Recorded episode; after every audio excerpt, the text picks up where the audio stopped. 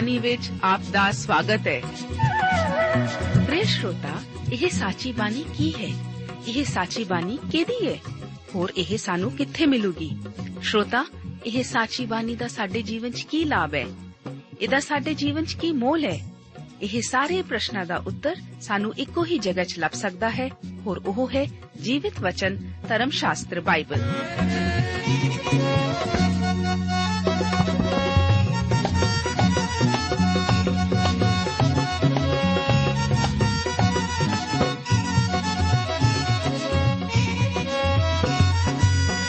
ਧਰਮ ਸ਼ਾਸਤਰ ਬਾਈਬਲ। ਉਹੀ ਜੀਵਿਤ ਵਚਨ ਦਾ ਅਸੀਂ ਇਸ ਕਾਰਜਕ੍ਰਮ ਵਿੱਚ ਅਧਿਐਨ ਕਰਾਂਗੇ।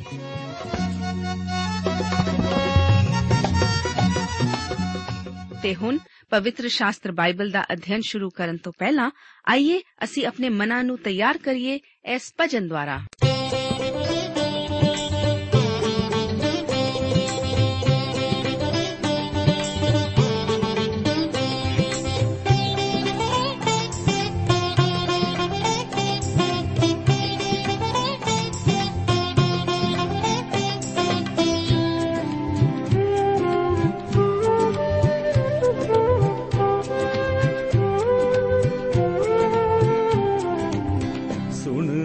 ਲਵੋ ਸਾਚੀ ਬਾਣੀ।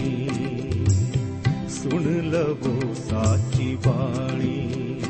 ਇਹ ਹੈ ਯਿਸੂ ਦੀ ਕਹਾਣੀ। ਇਹ ਹੈ ਯਿਸੂ ਦੀ ਕਹਾਣੀ। ਸੁਣ ਲਵੋ ਸਾਚੀ ਬਾਣੀ। ਸੁਣ ਲਵੋ ਸਾਚੀ ਬਾਣੀ।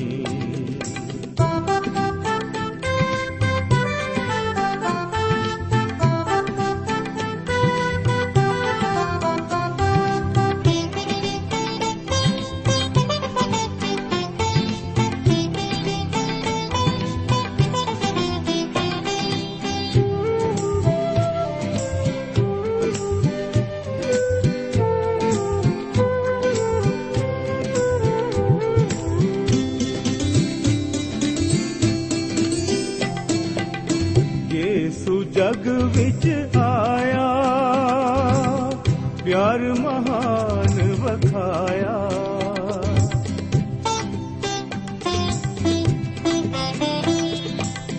ਯੇਸੂ ਜਗ ਵਿੱਚ ਆਇਆ, ਪਿਆਰ ਮਹਾਨ ਵਖਾਇਆ। ਦਿੱਤੀ ਸੂਲੀ ਤੇ ਕੁਰਬਾਨੀ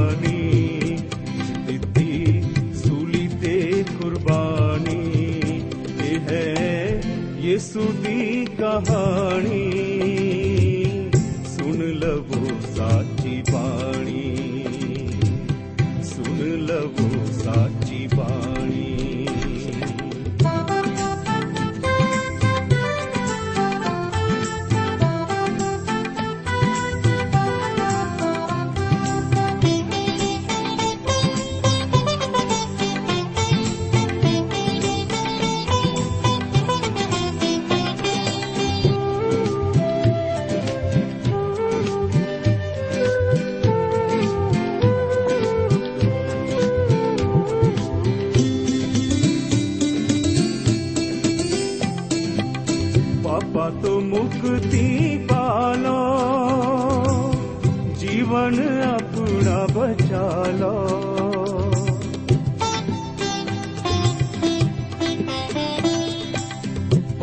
ਪਾਪਾ ਤੋਂ ਮੁਕਤੀ ਪਾਲੋ ਜੀਵਨ ਆਪਣਾ ਬਚਾ ਲੋ ਕੰਡੇ ਲਾਵੇਗੀ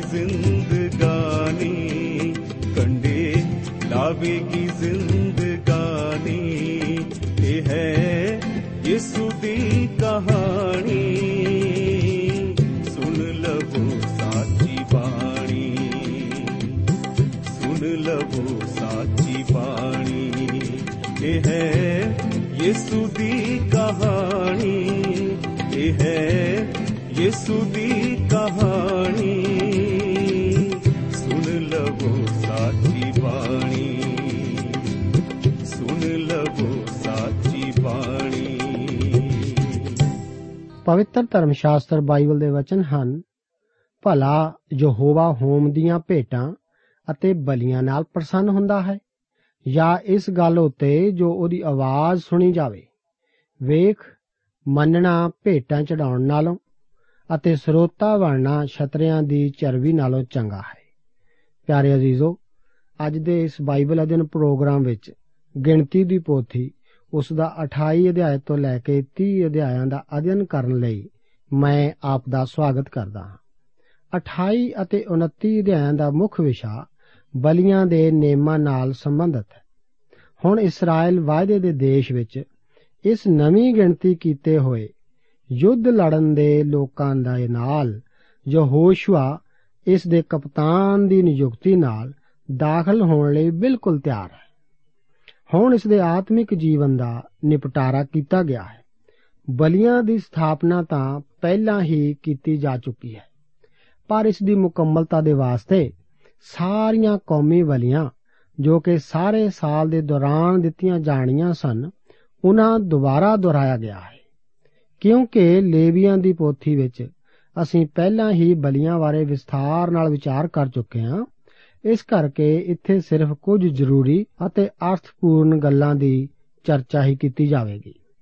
ਪਰਮੇਸ਼ਵਰ ਨੇ ਇਹਨਾਂ ਬਲੀਆਂ ਦੀ ਚਰਚਾ ਉੱਤੇ ਇੰਨਾ ਜ਼ਿਆਦਾ ਸਮਾਂ ਕਿਉਂ ਲਗਾਇਆ? ਅੱਜ ਦੇ ਜ਼ਮਾਨੇ ਵਿੱਚ ਜਦੋਂ ਅਸੀਂ ਇਹੋ ਜਿਹੀਆਂ ਬਲੀਆਂ ਚੜਾਉਂਦੇ ਹੀ ਨਹੀਂ, ਤਾਂ ਇਹ ਤਾਂ ਖਾਸ ਤੌਰ ਤੇ ਹੋਰ ਵੀ ਸੱਚ ਹੈ।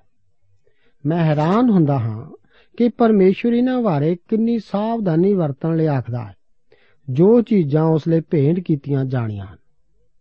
ਇਹ ਸਾਰਾ ਵਿਸਥਾਰ ਪੂਰਵਕ ਵਰਣਨ ਕਿਉਂ ਹੈ? ਇਸ ਗੱਲ ਦਾ ਕਾਰਨ ਇੰਨਾ ਅਚਰਜ ਕਰਨ ਵਾਲਾ ਹੈ ਕਿ ਸਾਨੂੰ ਇਸ ਨੂੰ ਬਿਲਕੁਲ ਨਹੀਂ ਛੱਡਣਾ ਚਾਹੀਦਾ। ਅਸਲ ਵਿੱਚ ਇਹ ਮਸੀਹ ਦਾ ਬਹੁਮੁੱਲਾਪਨ ਹੀ ਹੈ। ਉਸ ਦਾ ਬਣਿਆ ਰਹਿਣ ਵਾਲਾ ਬਹੁਮੁੱਲਾਪਨ ਜਿਸ ਬਾਰੇ ਸਾਡਾ ਧਿਆਨ ਇੱਥੇ ਦੁਆਇਆ ਗਿਆ ਹੈ।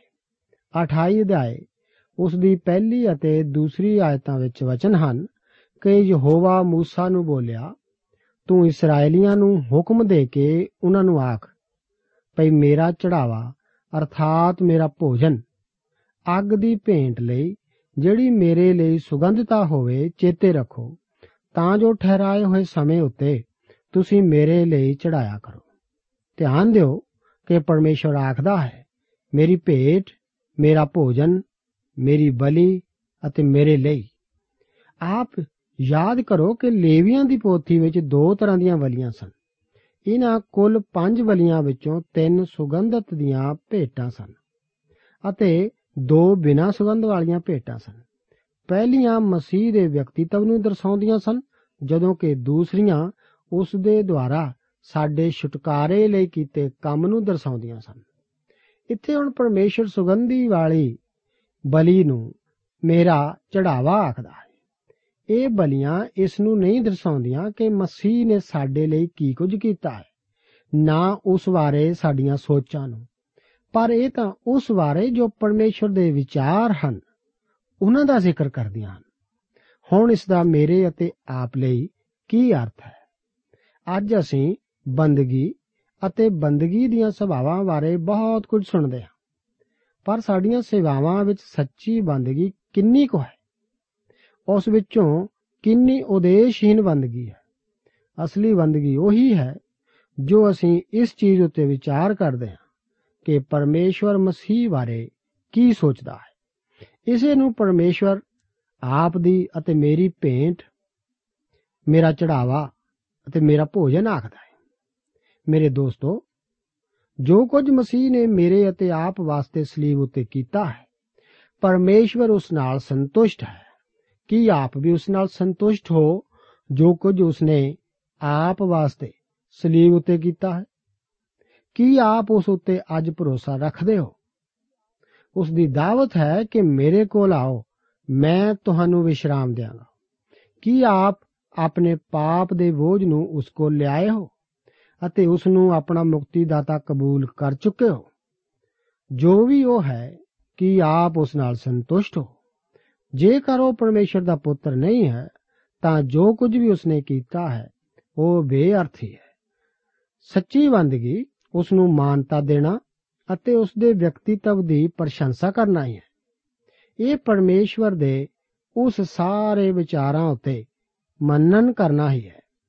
ਅੱਗੇ 28 ਅਧਿਆਏ ਅਤੇ ਉਸ ਦੀ ਤੀਸਰੀ ਆਇਤ ਦੇ ਵਚਨ ਹਨ ਕਿ ਤੂੰ ਉਹਨਾਂ ਨੂੰ ਆਖੀ, ਅੱਗ ਦੀ ਭੇਂਟ ਇਹ ਹੈ, ਜਿਹੜੀ ਤੁਸੀਂ ਯਹੋਵਾ ਲਈ ਚੜਾਓ ਇੱਕ ਸਾਲੇ, ਲੇਲੇ ਬੱਜ ਤੋਂ ਰਹਿਤ, ਨਿਤ ਦੋ ਦੋ, ਸਦਾ ਦੀ ਹੋਮ ਬਲੀ ਲਈ। ਉਹ ਹੋਮ ਦੀ ਬਲੀ, ਜੋ ਕਿ ਮਸੀਹ ਦੇ ਵਿਅਕਤੀਤਵ ਦਾ ਜ਼ਿਕਰ ਕਰਦੀ ਹੈ। ਇਹ ਸਭ ਪਰਮੇਸ਼ਵਰ ਕੋਲ ਸੁਗੰਧੀ ਦੇ ਰੂਪ ਵਿੱਚ ਚਲੀ ਜਾਂਦੀ ਸੀ। 29 ਅਧਿਆਏ ਵਿੱਚ ਬਲੀਆਂ ਦੇ ਇਸ ਨੇਮ ਨੂੰ ਹੀ ਜਾਰੀ ਰੱਖਿਆ ਗਿਆ ਹੈ। 29 ਅਧਿਆਏ ਉਸ ਦੀ 7 ਆਇਤ ਦੇ ਵਚਨ ਹਨ, ਕਿ ਇਸ 7ਵੇਂ ਮਹੀਨੇ ਦੇ 10ਵੇਂ ਦਿਨ ਤੁਹਾਡੀ ਪਵਿੱਤਰ ਸਭਾ ਹੋਵੇ, ਜਿਹਦੇ ਵਿੱਚ ਤੁਸੀਂ ਆਪਣੀਆਂ ਜਾਨਾਂ ਨੂੰ ਦੁੱਖ ਦਿਓ, ਪਰ ਕੋਈ ਕੰਮ ਧੰਦਾ ਨਾ ਕਰੋ। ਇਹ ਵੀ ਲੇਵੀਆਂ ਦੀ ਪੋਥੀ, ਉਸ ਦਾ 23 ਅਧਿਆਇ ਉਸ ਦੀ 27 ਆਇਤ ਦੀਆਂ ਹਦਾਇਤਾਂ ਨੂੰ ਹੀ ਦੁਹਰਾਇਆ ਗਿਆ ਹੈ। ਇਹ ਅਧਿਆਇ ਤੰਬੂ ਦੇ ਪਰਵ ਲਈ ਭੇਟਾਂ ਦੇ ਨੇਮ ਨਾਲ ਸਮਾਪਤ ਹੁੰਦਾ ਹੈ। ਇੱਥੇ ਇਸرائیਲੀਆਂ ਦੇ ਪਾਪਾਂ ਅਤੇ ਦੋਸ਼ਾਂ ਲਈ ਦਿੱਤੀਆਂ ਜਾਣ ਵਾਲੀਆਂ ਬਲੀਆਂ ਦਾ ਜ਼ਿਕਰ ਕੀਤਾ ਗਿਆ ਹੈ।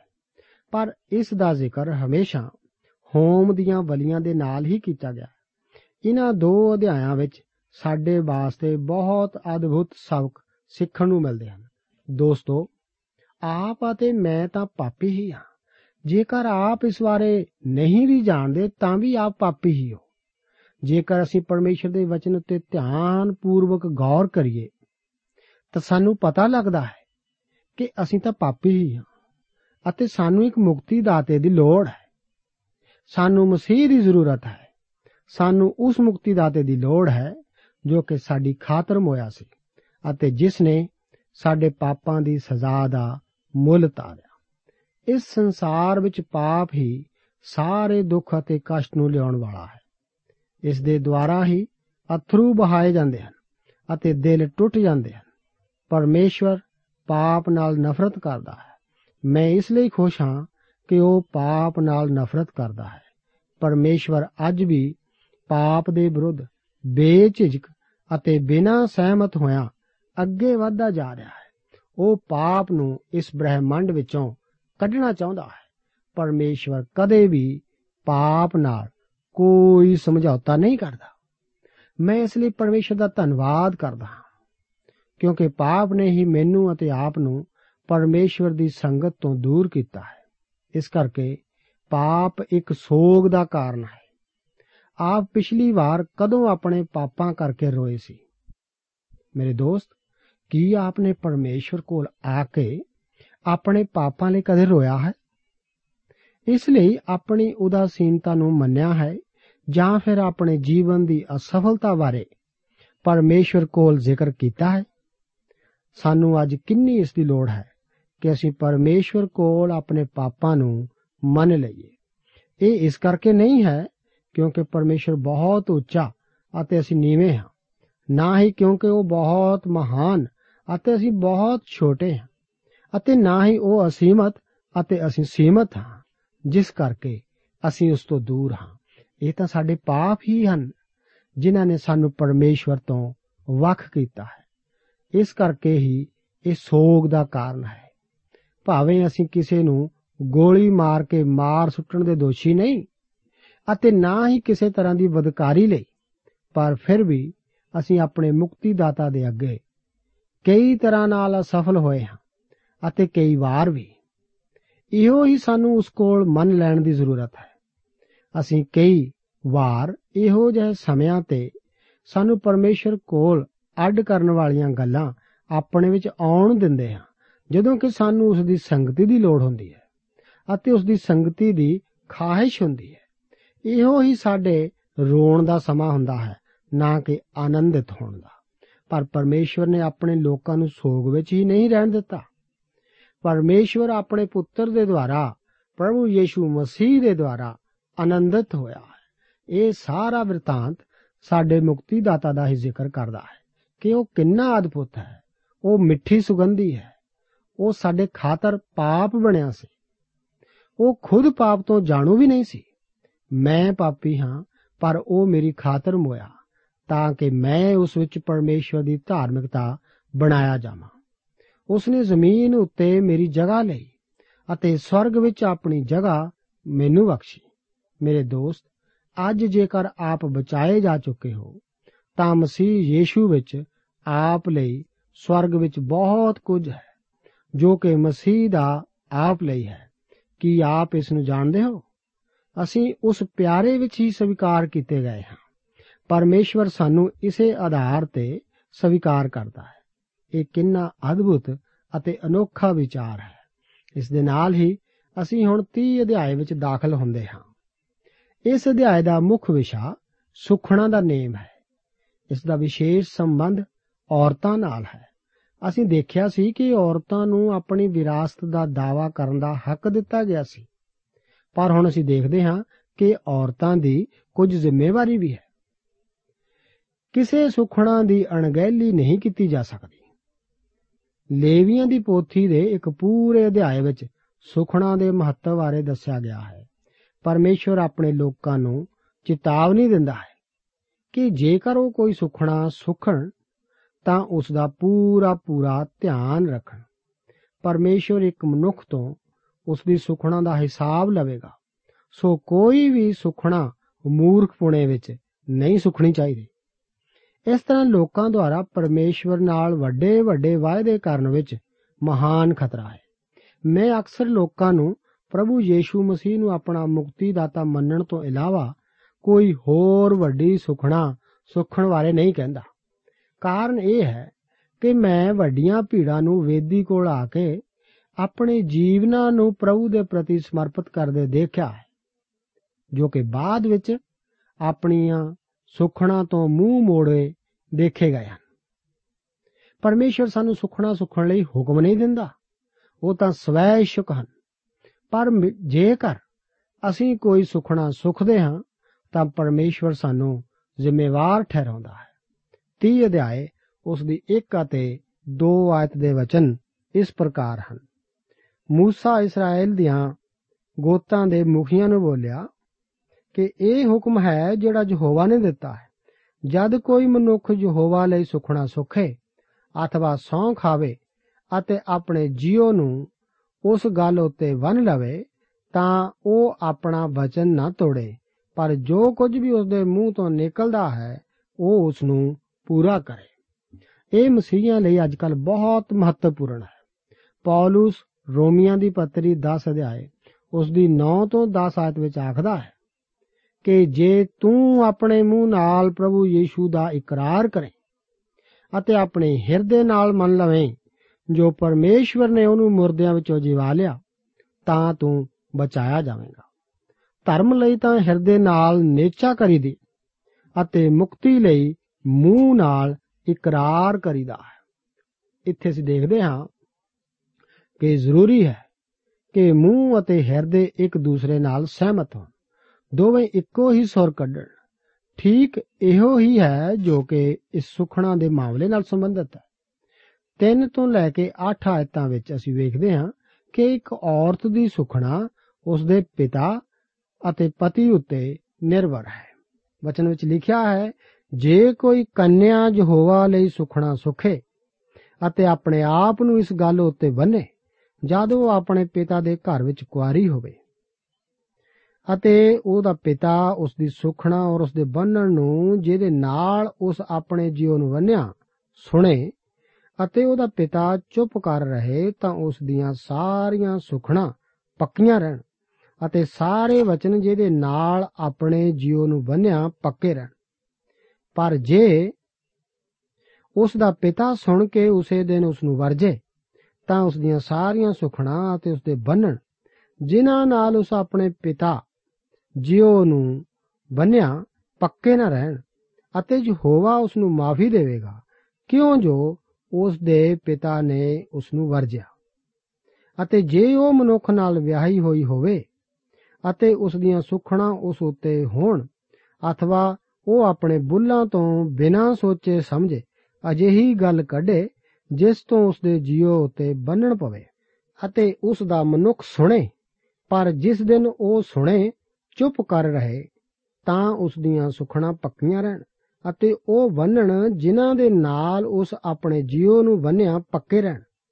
ਪਰ ਜੇ ਸੁਣਨ ਵਾਲੇ ਦਿਨ ਉਸ ਦਾ ਮਨੁੱਖ ਉਸ ਨੂੰ ਵਰਜੇ, ਤਾਂ ਉਸ ਦੀ ਸੁਖਣਾ ਜਿਹੜੀ ਉਸ ਦੇ ਉੱਤੇ ਹੈ ਔਰ ਉਸਦੇ ਬੁੱਲਾਂ ਤੋਂ ਬਿਨਾਂ ਸੋਚੇ ਸਮਝੇ ਨਿਕਲੀ ਹੋਈ ਗੱਲ ਜਿਹਦੇ ਨਾਲ ਉਸ ਆਪਣੇ ਜੀਵ ਨੂੰ ਵੰਨਿਆ ਟੁੱਟ ਜਾਵੇ, ਤਾਂ ਯਹੋਵਾ ਉਸ ਨੂੰ ਮਾਫੀ ਦੇਵੇਗਾ। ਅਸੀਂ ਇੱਥੇ ਦੇਖਦੇ ਹਾਂ ਕਿ ਜੇਕਰ ਇੱਕ ਔਰਤ ਕੋਈ ਸੁਖਣਾ, ਸੁਖੇ, ਜਦੋਂ ਕਿ ਅਣਵਿਆਹੀ ਅਤੇ ਆਪਣੇ ਪਿਤਾ ਦੇ ਘਰ ਵਿੱਚ ਰਹੇ, ਤਾਂ ਉਸ ਦੀ ਸੁਖਣਾ ਲਈ ਉਸ ਦੇ ਪਿਤਾ ਨੂੰ ਜ਼ਿੰਮੇਵਾਰ ਠਹਿਰਾਇਆ ਜਾਵੇਗਾ। ਜੇਕਰ ਉਸ ਦਾ ਪਿਤਾ ਉਸ ਦੀ ਸੁਖਣਾ ਨੂੰ ਸੁਣ ਕੇ ਚੁੱਪ ਰਹੇ ਜਦੋਂ ਉਸਨੇ ਇਹ ਸੁਖਣਾ ਬੰਨੀ ਸੀ, ਤਾਂ ਉਹ ਸੁਖਣਾ ਪੱਕੀ ਰਹੇਗੀ। ਪਰ ਫਿਰ ਵੀ ਜੇਕਰ ਉਸ ਦਾ ਪਿਤਾ ਬੋਲੇ ਅਤੇ ਆਖੇ ਥੋੜਾ ਦੇਰ ਠਹਿਰ ਜਾ, ਜਿਵੇਂ ਕਿ ਉਸਨੇ ਕੋਈ ਵਸਤ ਖਰੀਦਿਆ ਹੋਵੇ, ਅਤੇ ਪਿਤਾ ਆਖੇ ਕਿ ਮੈਂ ਇਸ ਦਾ ਭੁਗਤਾਨ ਕਰਨ ਦਾ ਇਰਾਦਾ ਨਹੀਂ ਰੱਖਦਾ, ਤਾਂ ਉਹ ਇਸ ਹਾਲਤ ਵਿੱਚ ਬਰੀ ਹੋਵੇਗਾ। ਤਾਂ ਉਹ ਸੁਖਣਾ ਪੱਕੀ ਨਹੀਂ ਰਹੇਗੀ। ਹੁਣ ਅਸੀਂ ਦੇਖਦੇ ਹਾਂ ਕਿ ਜੇਕਰ ਉਹ ਔਰਤ ਵਿਆਹੀ ਹੋਈ ਹੋਵੇ, ਤਾਂ ਉਹ ਬਾਹਰ ਜਾ ਕੇ ਕੋਈ ਬਹੁਤ ਕੀਮਤੀ ਚੀਜ਼ਾਂ ਖਰੀਦਦੀ ਹੈ। ਤਾਂ ਉਸ ਦਾ ਪਤੀ ਆਖ ਸਕਦਾ ਹੈ ਕਿ ਉਸ ਨੂੰ ਇਹ ਸਵੀਕਾਰ ਨਹੀਂ, ਤਾਂ ਉਹ ਇਸ ਲਈ ਜ਼ਿੰਮੇਵਾਰ ਨਹੀਂ ਠਹਿਰੇਗਾ। ਇਹ ਸੁਖ ਪੱਕੀ ਨਹੀਂ ਰਹੇਗੀ ਅਤੇ ਉਹ ਇਸ ਲਈ ਜ਼ਿੰਮੇਵਾਰ ਨਹੀਂ ਠਹਿਰੇਗਾ। ਸੋ ਇਸ ਤਰ੍ਹਾਂ ਅਸੀਂ ਦੇਖਦੇ ਹਾਂ ਕਿ ਜੇਕਰ ਇੱਕ ਪਤੀ ਜਾਂ ਪਿਤਾ ਕਿਸੇ ਸੁਖਣਾ ਨੂੰ ਅਸਵੀਕਾਰ ਨਹੀਂ ਕਰਦਾ ਅਤੇ ਇੱਕ ਔਰਤ ਦੇ ਦੁਆਰਾ ਸੁਖੀ ਸੁਖਣਾ ਵਾਸਤੇ ਉਸ ਨੂੰ ਜ਼ਿੰਮੇਵਾਰ ਠਹਿਰਾਇਆ ਜਾਂਦਾ ਸੀ। ਅੱਜ ਦੇ ਜ਼ਮਾਨੇ ਵਿੱਚ ਅਸੀਂ ਕਈ ਵਾਰ ਇਸ ਸਿਧਾਂਤ ਦੀ ਉਲੰਘਣਾ ਹੁੰਦੀ ਵੇਖਦੇ ਹਾਂ। ਕਈ ਔਰਤਾਂ ਹਨ ਜੋ ਕਿ ਸੋਨਾ ਬਹੁਤ ਪਸੰਦ ਕਰਦੀਆਂ ਹਨ। ਉਹ ਕਿਸੇ ਮਰਦ ਨਾਲ ਵਿਆਹ ਉਸ ਦੇ ਪੈਸੇ ਕਰਕੇ ਹੀ ਕਰਦੀਆਂ ਹਨ।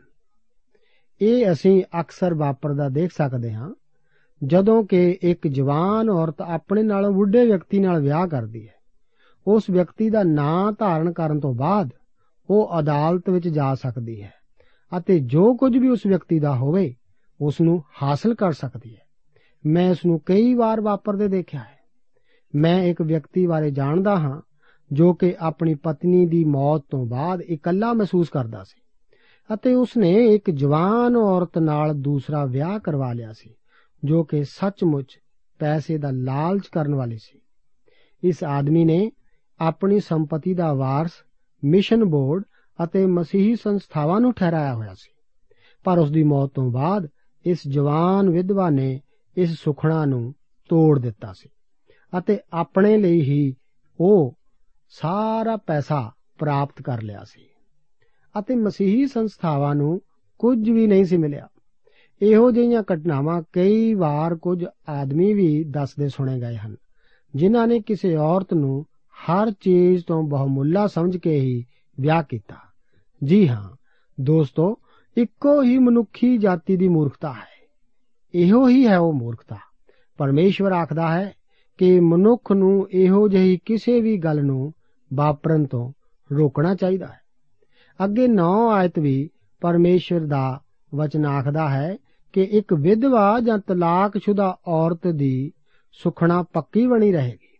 ਗੌਰ ਕਰੋ ਕਿ ਇਹ ਵਰਤਾਂਤ ਪਰਮੇਸ਼ਵਰ ਲਈ ਕਿੰਨਾ ਮਹੱਤਵ ਰੱਖਦਾ ਹੈ। ਉਹ ਚਾਹੁੰਦਾ ਹੈ ਕਿ ਉਸ ਦੇ ਲੋਕ ਆਪਣੇ ਵਚਨ ਉੱਤੇ ਹਮੇਸ਼ਾ ਬੱਕੇ ਵਚਨ ਵਾਂਗ ਬਣੇ ਰਹਿਣ। ਪਰਮੇਸ਼ਵਰ ਆਪਣੇ ਵਾਅਦੇ ਪੂਰੇ ਕਰਦਾ ਹੈ ਅਤੇ ਉਹ ਚਾਹੁੰਦਾ ਹੈ ਕਿ ਉਸ ਦੇ ਲੋਕ ਵੀ ਆਪਣੀਆਂ ਸੁਖਣਾ ਪੂਰੀਆਂ ਕਰਨ। ਉਸਨੇ ਅਬਰਾਹਮ ਅਤੇ ਦਾਊਦ ਨਾਲ ਵਾਅਦੇ ਕੀਤੇ ਸਨ। ਪਰਮੇਸ਼ਰ ਹਮੇਸ਼ਾ ਆਪਣੇ ਵਾਅਦੇ ਪੂਰੇ ਕਰਦਾ ਹੈ। ਉਹ ਇਸੇ ਤਰ੍ਹਾਂ ਕਰਦਾ ਆਇਆ ਹੈ ਅਤੇ ਉਹ ਇਸੇ ਤਰ੍ਹਾਂ ਕਰੇਗਾ ਵੀ। ਪਰਮੇਸ਼ਵਰ ਨੇ ਜਗਤ ਨਾਲ ਅਜਿਹਾ ਪਿਆਰ ਕੀਤਾ ਕਿ ਆਪਣਾ ਇਕਲੌਤਾ ਪੁੱਤਰ ਦੇ ਦਿੱਤਾ ਕਿ ਜੋ ਕੋਈ ਉਸ ਉੱਤੇ ਵਿਸ਼ਵਾਸ ਕਰੇ, ਨਾਸ਼ ਨਾ ਹੋਵੇ, ਪਰ ਅਨੰਤ ਜੀਵਨ ਪਾਵੇ। ਇਹ ਪਰਮੇਸ਼ਵਰ ਦਾ ਆਪ ਅਤੇ ਮੇਰੇ ਨਾਲ ਵਾਅਦਾ ਹੈ। ਇਹ ਪਰਮੇਸ਼ਵਰ ਦੀ ਬਾਣੀ ਹੈ। ਉਸ ਦਾ ਵਚਨ ਸਥਿਰ ਰਹਿੰਦਾ ਹੈ। ਉਸ ਨੇ ਵਾਅਦਾ ਕੀਤਾ ਹੈ ਕਿ ਜੇਕਰ ਆਪ ਵਿਸ਼ਵਾਸ ਕਰੋਗੇ, ਤਾਂ ਉਹ ਆਪ ਨੂੰ ਬਚਾ ਲਵੇਗਾ। ਦੋਸਤੋ, ਪਰਮੇਸ਼ਵਰ ਆਪਣੇ ਵਚਨ ਤੇ ਪੱਕਾ ਰਹੇਗਾ। ਉਸ ਨੂੰ ਕੋਈ ਸੌਂ ਖਾਣ ਦੀ ਜ਼ਰੂਰਤ ਨਹੀਂ।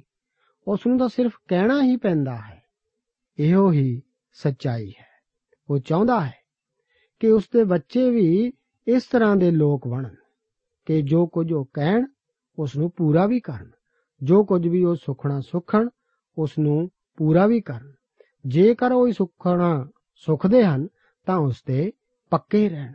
ਇਸ ਤਰ੍ਹਾਂ ਦੀ ਜ਼ਿੰਮੇਵਾਰੀ ਨੂੰ ਅੱਜ ਦੇ ਯੁੱਗ ਵਿੱਚ ਮਸੀਹੀ ਲੋਕਾਂ ਦੀ ਪ੍ਰਤੀਨਿਧਤਾ ਕਰਨੀ ਚਾਹੀਦੀ ਹੈ। ਪ੍ਰਭੂ ਆਪ ਨੂੰ ਇਹਨਾਂ ਵਚਨਾਂ ਨਾਲ ਬਰਕਤ ਦੇ।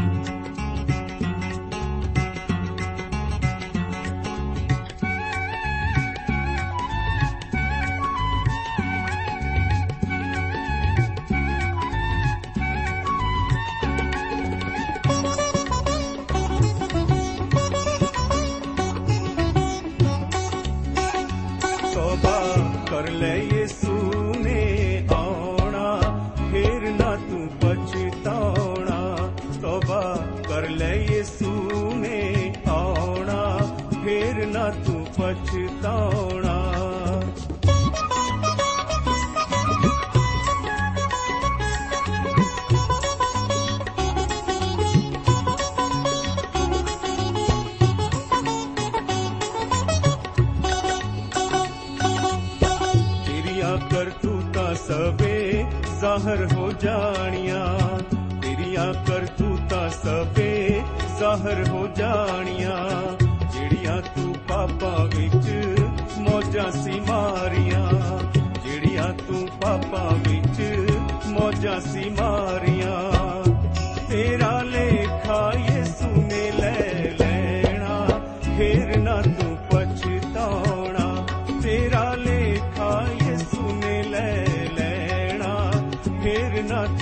ਪਛਤਾਉਣਾ ਤੋਬਾ ਕਰ ਲੈ ਯਿਸੂ ਨੇ ਆਉਣਾ ਫੇਰ ਨਾ ਤੂੰ ਪਛਤਾਉਣਾ।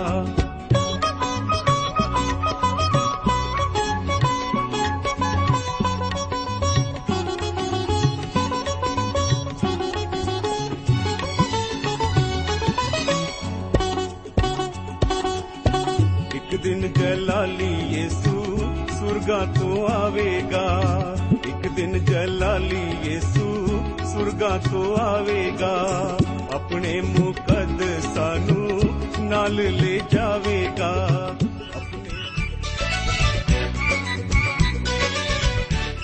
ਦੋਸਤੋ, ਸਾਨੂੰ ਉਮੀਦ ਹੈ ਕਿ ਇਹ ਕਾਰਜਕ੍ਰਮ ਤੁਹਾਨੂੰ ਪਸੰਦ ਆਇਆ ਹੋਵੇਗਾ ਤੇ ਇਹ ਕਾਰਜਕ੍ਰਮ ਸੁਣ ਕੇ ਤੁਹਾਨੂੰ ਬਰਕਤਾਂ ਮਿਲੀਆਂ ਹੋਣਗੀਆਂ।